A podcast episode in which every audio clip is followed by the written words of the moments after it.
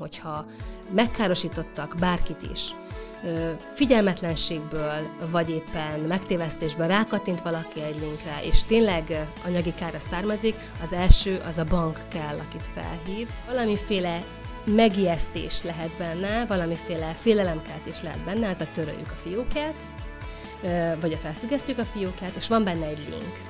És minden egyes adathalász cselekménynél talán ez az a közös pont, amit érdemes kiemelni. A koronavírus járvány idején ugrásszerűen növekedtek meg az online térben történő vásárlások számai.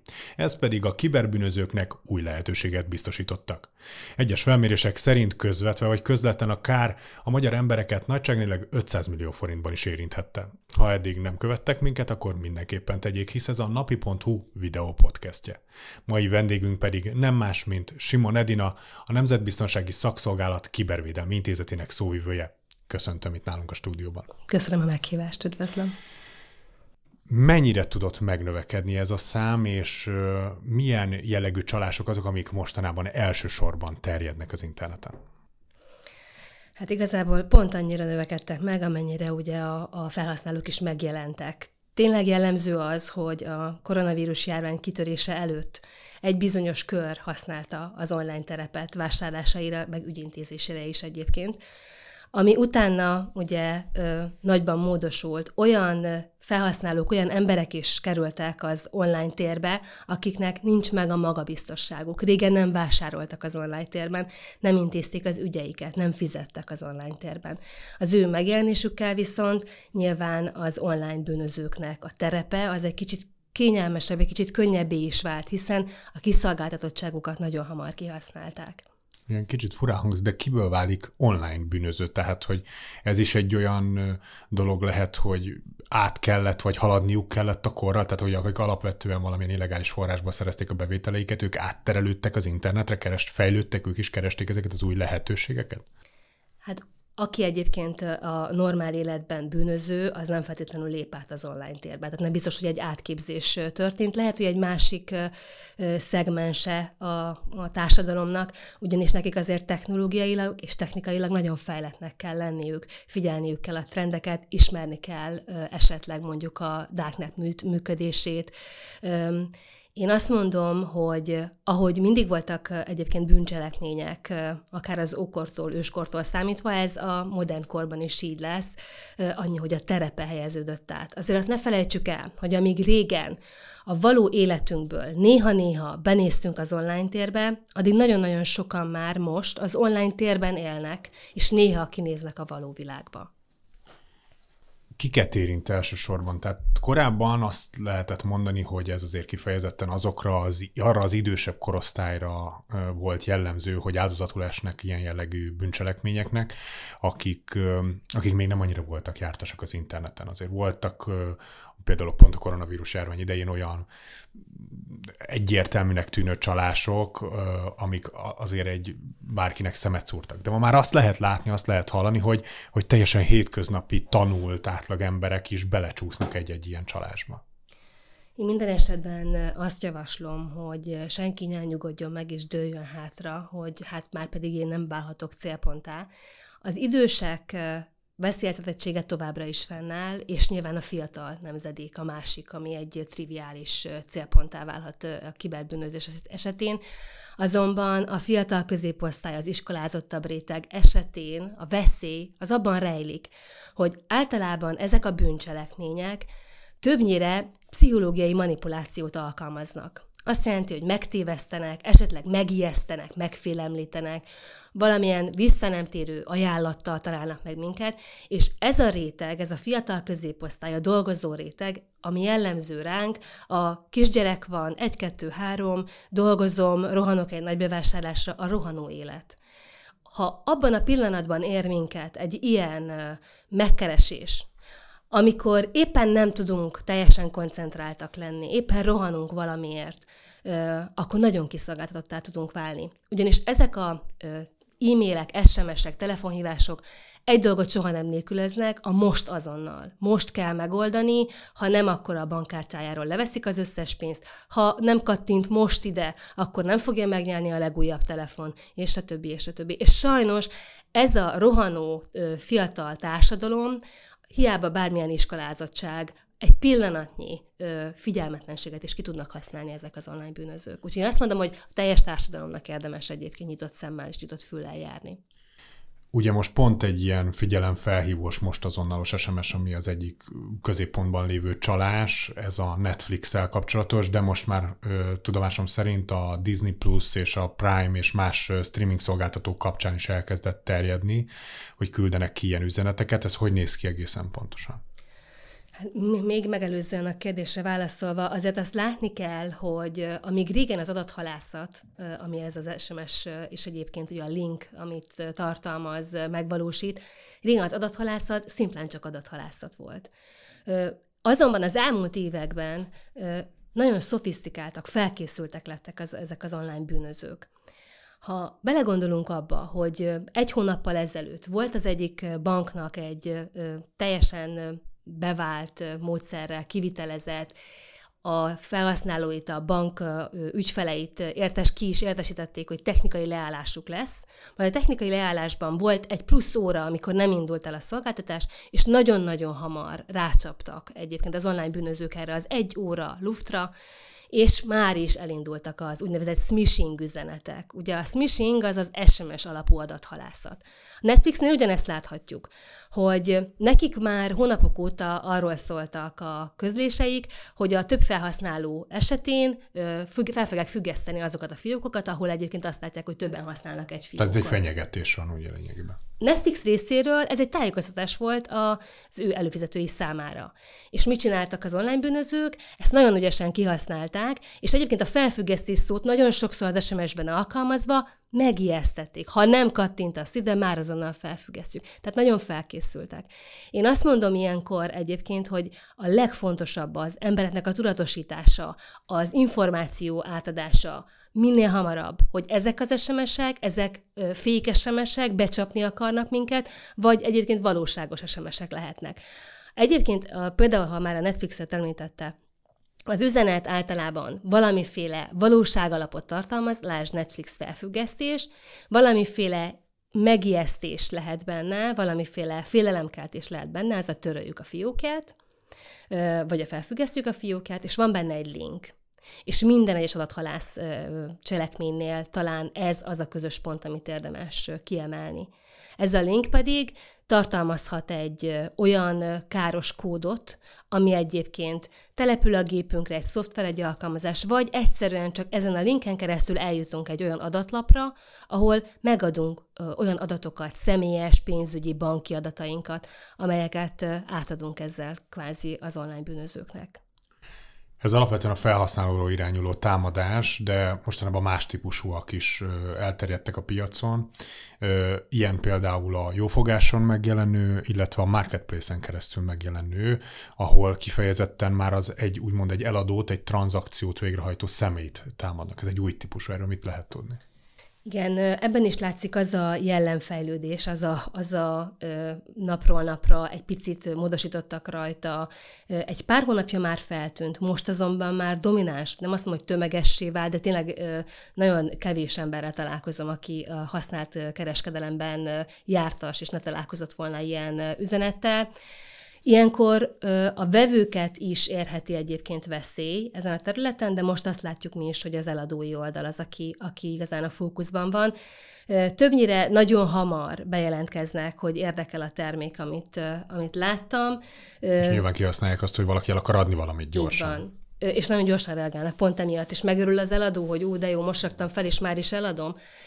Még talán jellemző, hogy tört magyarsággal írnak, tehát valamennyire azért fel lehet ismerni, hogy ha mondjuk a helyesírásban nincs is, de mondjuk stilisztikában lehet probléma, tehát egy kicsit kilóg a lólába a Meg ugye a tegeződés, magázódás, ugye a szolgáltatók, ez most csak egy picit visszautalva Netflixre, ott is sokszor van abban a hiba, hogy hogy tegeződik ugye az SMS, holott azért általában szolgáltatók azért magázódni szoktak az ügyfeleikkel. Így van. Illetve a megszólítás szokott még túlzottan általános lenni, vagy éppen helytelen. A, egyébként a vásárlói oldalt érintő veszélyekről annyit érdemes tudni, hogy többnyire az van, hogy meg szeretném venni a terméket, Viszont ahhoz, hogy el tudjam utalni a pénzt, a vásárlónak rá kell kattintani egy linkre, hogy fogadni tudja az összeget. Ezért nagyon fontos most gyorsan elmondani, bárki akar bármit eladni. Ahhoz, hogy valaki nekem pénzt tudjon utalni, nem kell mást megadnom, mint a nevemet és a bankszámlaszámomat, sőt, most már akár e-mail címmel is tudok utalni. Tehát nem kell nekem beírnom sehova semmit, csak egy egyszerű üzenet beleírni. Egyébként, ha valakinek nem elegendő csak a bankszámlaszámom és a nevem, akkor abban a pillanatban el kell állni az eladástól, mint eladó. És visszakanyarodva a jófogásra marketplace-es csalás esetére, ott mi történik, tehát ott hogyan cserkészik be az áldozatot? Hát így elküldenek egy linket, hogy szeretnénk fogadni a, a vagy nem, bocsánat, át akarom utalni az összeget, ehhez viszont az kell, hogy te fogad az én befizetésemet.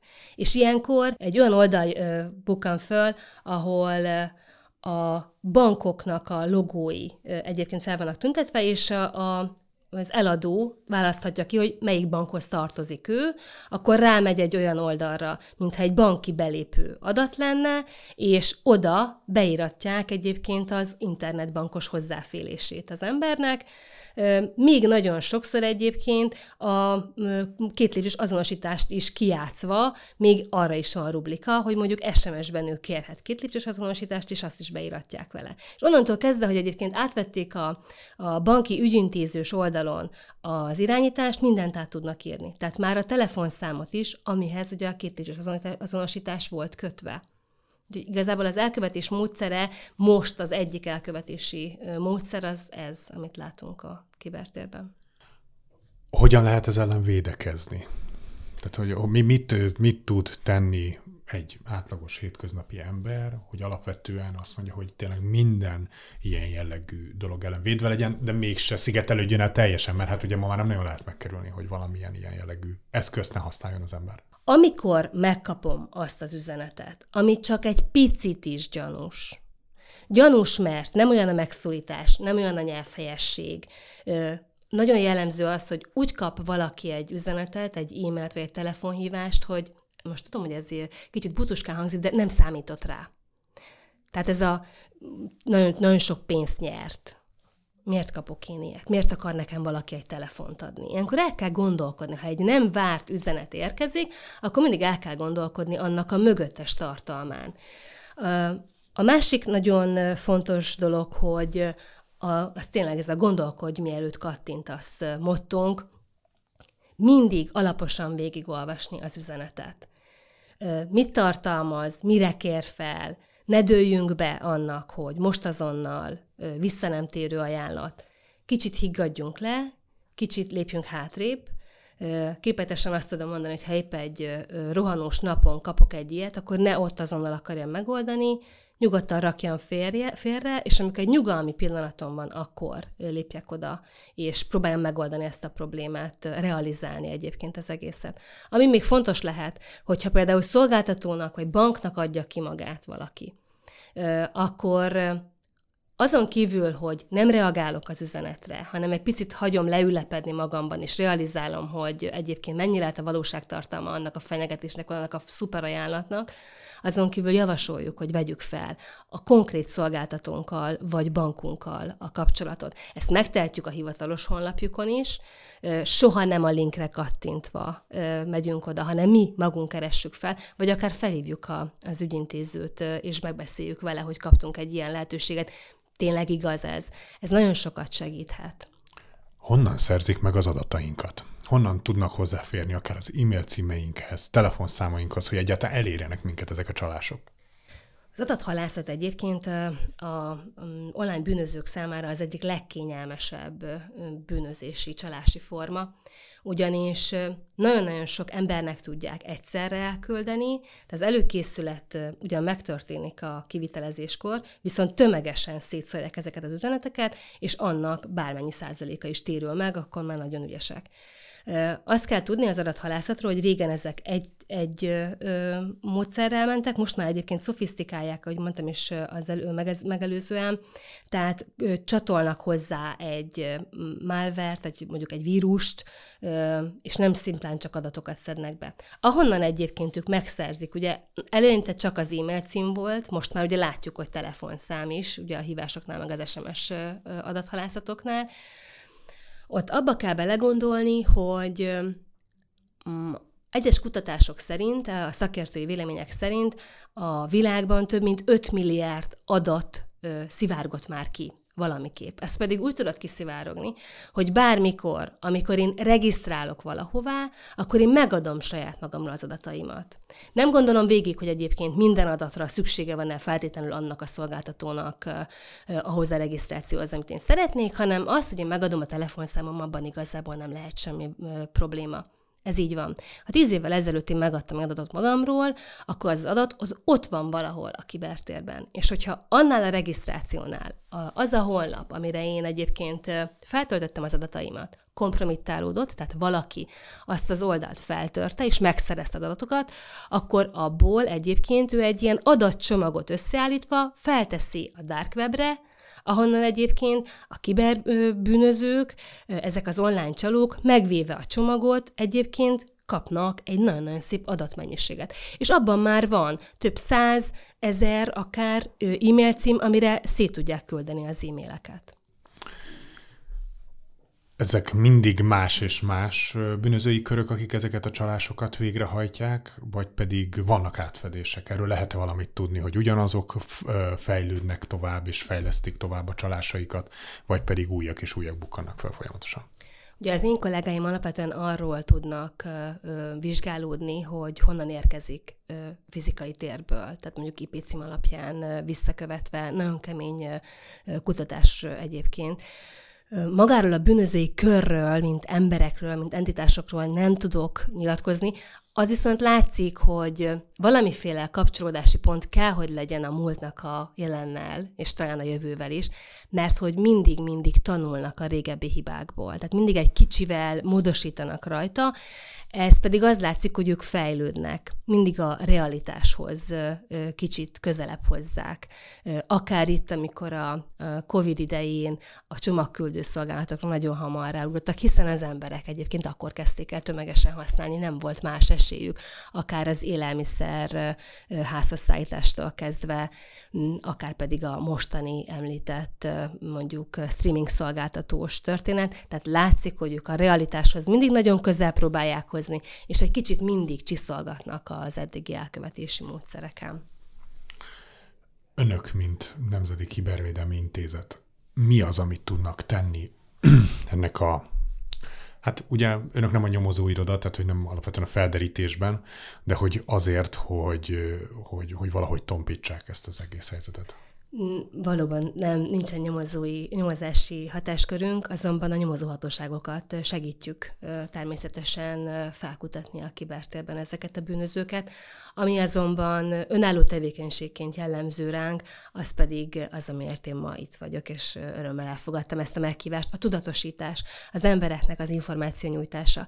És azért gondoljuk ezt ennyire fontos feladatunknak, mert mert ezzel tudunk egyébként a leginkább azt érezzük védekezni, ha az emberek tudnak a veszélyről, és esetleg fel is tudjuk egy kicsit őket vértezni a megfelelő védekezési eszközökkel.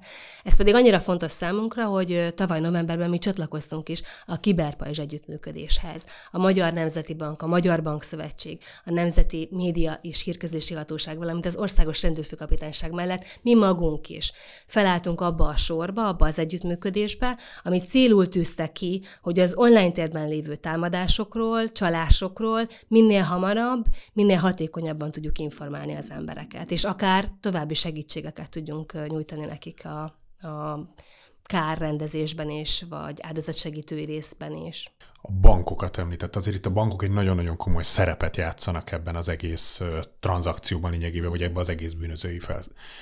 Ön hogy látja mennyire élesek a bankok, tehát mennyire próbálnak segíteni az ügyfeleiknek abban, hogy védekezzenek, illetve mennyire közreműködőek, amikor már a baj megtörtént? Én azt tapasztalom, hogy bár ugye a bankok nevében nem vagyok felhatalmazva, de nyilván akár mint a bank, banki ügyfél, akár mint ennek az együttműködésnek a, az egyik résztvevője, én azt látom, hogy a bankok nagyon komolyan veszik ezeket a bűncselekményeket, és nagyon akarják védeni a saját ügyfeleiket, szinte azt mondom, hogy ö, minden bank, legalábbis amikkel én találkoztam, weboldalán szerepel külön adathalász, ö, figyelemfelhívó tartalom, és nagyon informatív, és nagyon segítőkész. Tehát a bankok elég komolyan veszik ezt a ö, fenyegetést, és eléggé segítik szerintem az ügyfeleiket. Amikor pedig segítség kell, mert megtörtént a baj, én azt látom, hogy akkor is nagyon készségesek. Azt érdemes elmondani minden esetben, hogyha megkárosítottak bárkit is, figyelmetlenségből, vagy éppen megtévesztésből rákattint valaki egy linkre, és tényleg anyagi kára származik, az első az a bank kell, akit felhív ilyen esetben, hiszen még bizonyos időkereten belül akár vissza tudják szerezni a bankok az ő pénzét. A második természetesen pedig a rendőrség kell, hogy legyen, még akkor is, ha nem volt sikeres egyébként az adathalásztámadás, nagyon sokszor a kísérletek bejelentése alapján lehet egyébként egy online csaló kört, vagy egy bizonyos linket, egy tartalmat elkapni, és még az elején végét, véget vetni neki, akár ezzel a többi embert is megvédve. Nagyon szépen köszönöm a beszélgetést, és köszönöm, hogy a rendelkezésünkre állt. Köszönöm. Önöknek pedig köszönjük a megtisztelő figyelmet. Ha eddig nem tették volna, akkor most mindenképpen iratkozzanak fel valamelyik csatornánkra és kövessék tartalmainkat, hiszen hamarosan ismét friss tartalmakkal és érdekes videókkal várjuk Önöket. Addig is, viszlát! Jó.